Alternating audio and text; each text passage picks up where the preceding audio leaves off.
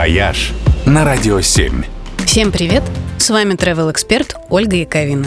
13 сентября 1736 года на берегу Уральской реки Миас заложили крепость, которой было суждено вырасти и превратиться в один из самых мемных городов России – Челябинск – Широкая общественность помнит про него в основном то, что это город суровых людей и суровой природы, что вместо чистого воздуха там заводской дым, а с неба падают метеориты.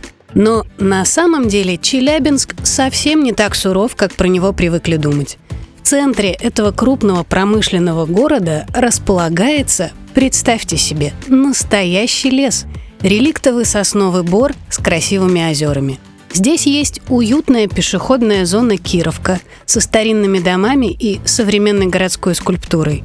И в целом город с его малоэтажной застройкой совершенно не ощущается как мегаполис-миллионник. В музеях здесь хранятся коллекции самоцветов и резных изделий из камня, напоминающие об ажовских сказках. И регулярно проходят действительно интересные выставки – сентябре, например, показывают западноевропейскую барочную живопись и скульптуру, а в ноябре привезут импрессионистов из собрания Питерского русского музея. А еще в Челябинске отлично кормят. В первую очередь, конечно, уральскими пельменями, но здесь это простое и нехитрое вроде бы блюдо готовят виртуозно и тысячей удивительных способов – том числе по старинным рецептам с дичью и таежными травами. Так что Челябинску есть чем вас удивить. В том числе гербом, на котором изображен, ни за что не догадаетесь, верблюд.